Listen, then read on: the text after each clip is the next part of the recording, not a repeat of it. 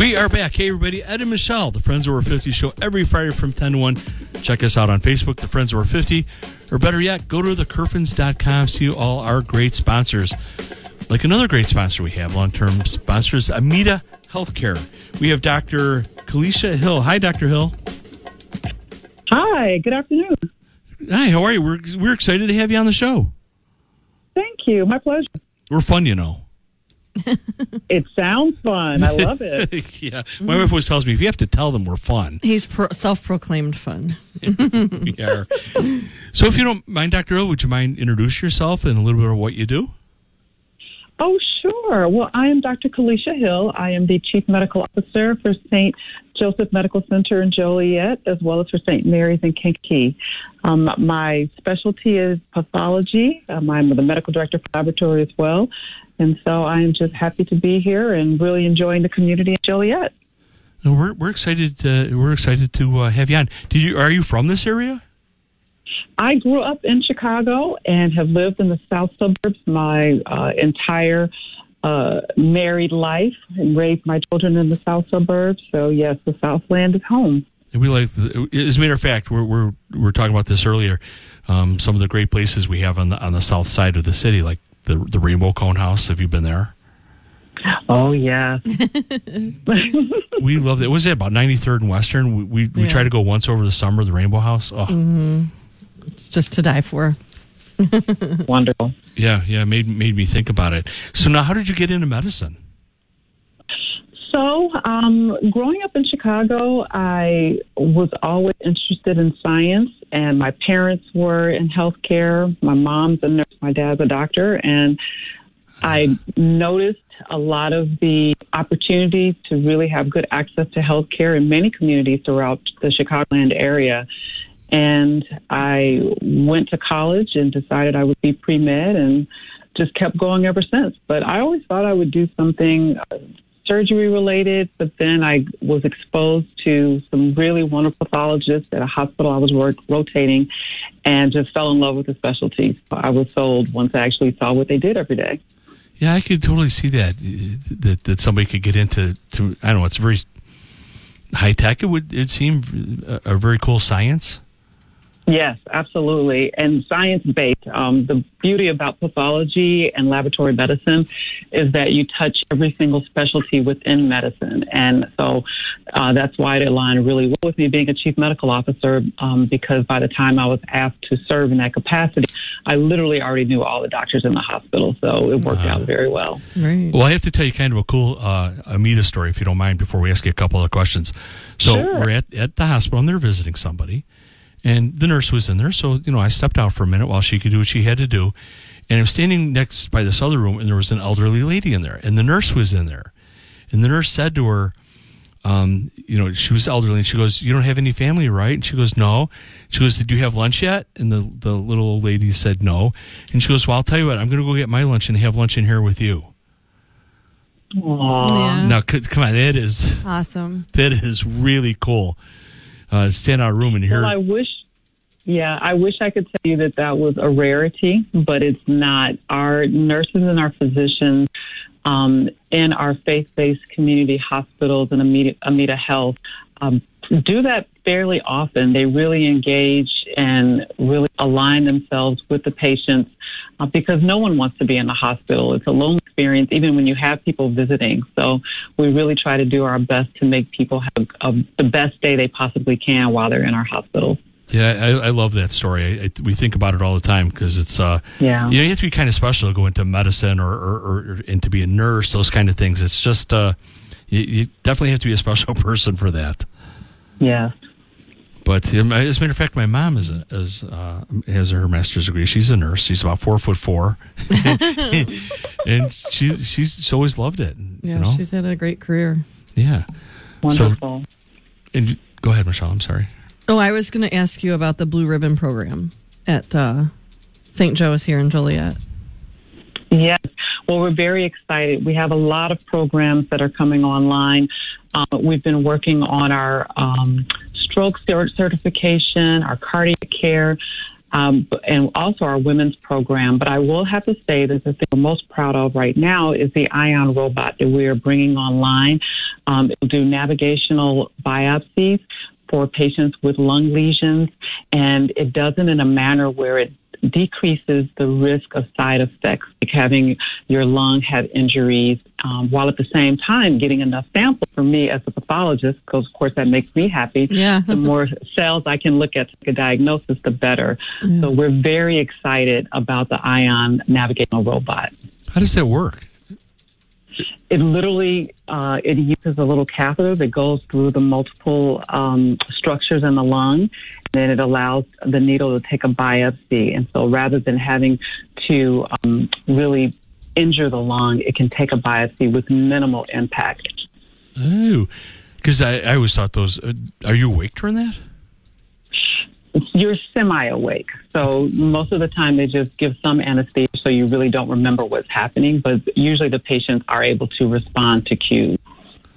Oh, really? Very interesting. I mean, medicine has changed. I don't know how you keep up with this. I mean, just it seems like every time you turn around, there's something new. Yes, there's a lot of reading involved and a lot of courses in CME.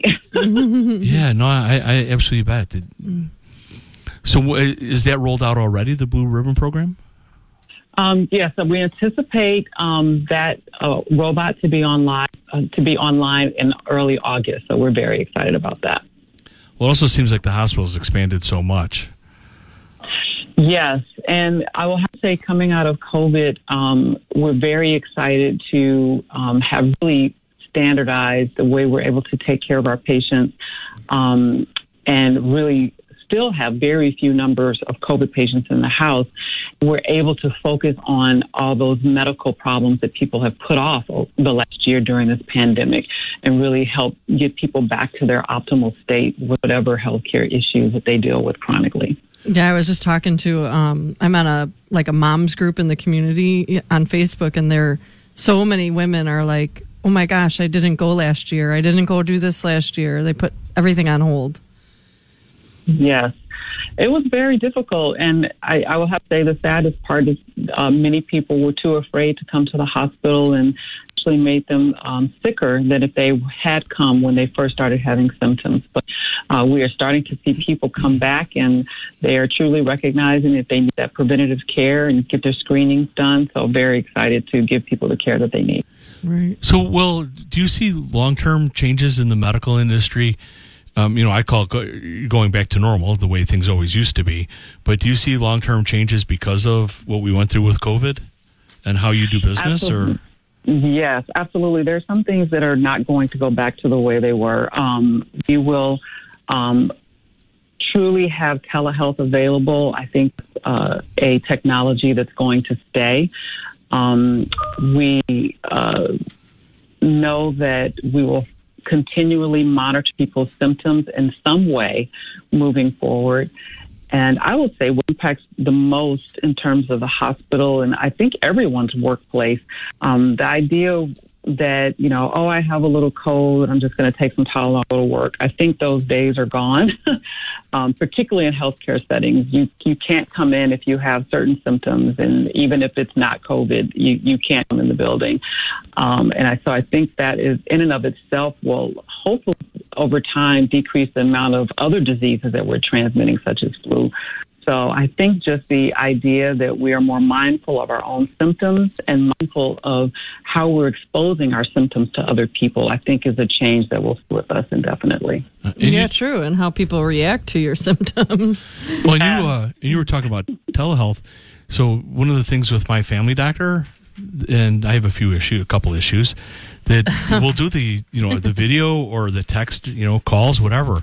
I think it's it's it's in, incredible. I don't have to particularly go to her office. Not that I don't I mind Yeah. going, but Yes, and, and that's very important. We want to be able to have touch points with our doctors and have uh, touch points uh, anytime it's necessary rather than trying to schedule an appointment every single time. Because when everybody, everyone is trying to do, you just can't see every patient every day.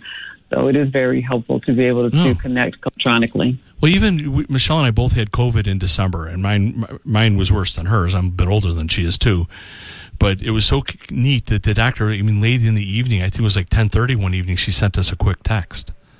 You Yeah. know, just to see how things were going. It was it was terrific. So hopefully those things will will continue. No, I was just going to ask if um, what are some of the updates since you brought up COVID?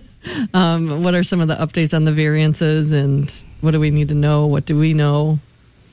Yes, uh, the Delta variant is full on in Illinois. Um, we are seeing an increase in the positivity rate overall. It's around three percent. Oh, I will no. say the num. I will say, however, though the numbers in the hospital have not increased. Um, at least not at St. Joe's the way it has increased in some hospitals, other states where um, you have areas that have a very, very low vaccination rate.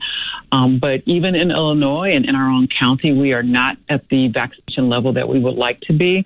So we just encourage everyone. Um, it, it's been six months, over six months, that people have been receiving vaccines in our state. The side effects are extremely rare.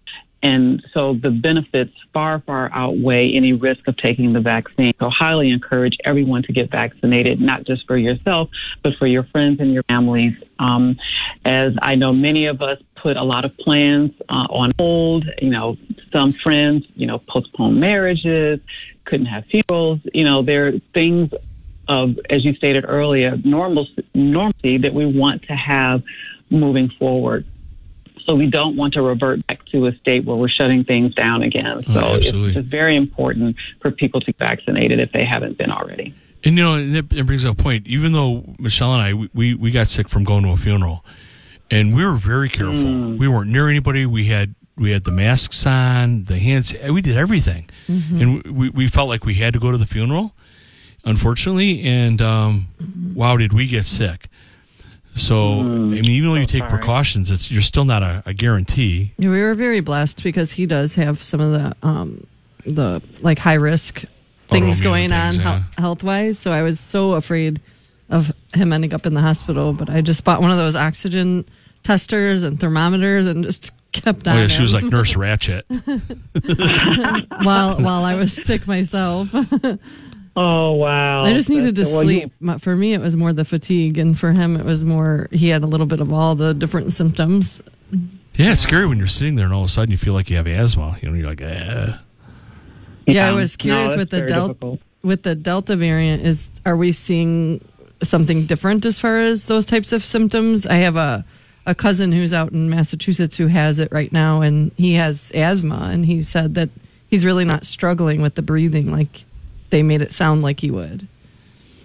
Yeah, I'll have to say the symptoms have been variable uh, amongst different people, what their um, pre existing conditions are. Uh, I think the most important thing is that, uh, regardless of the variant, uh, the vaccines are protective. And I think that's the most important thing to realize.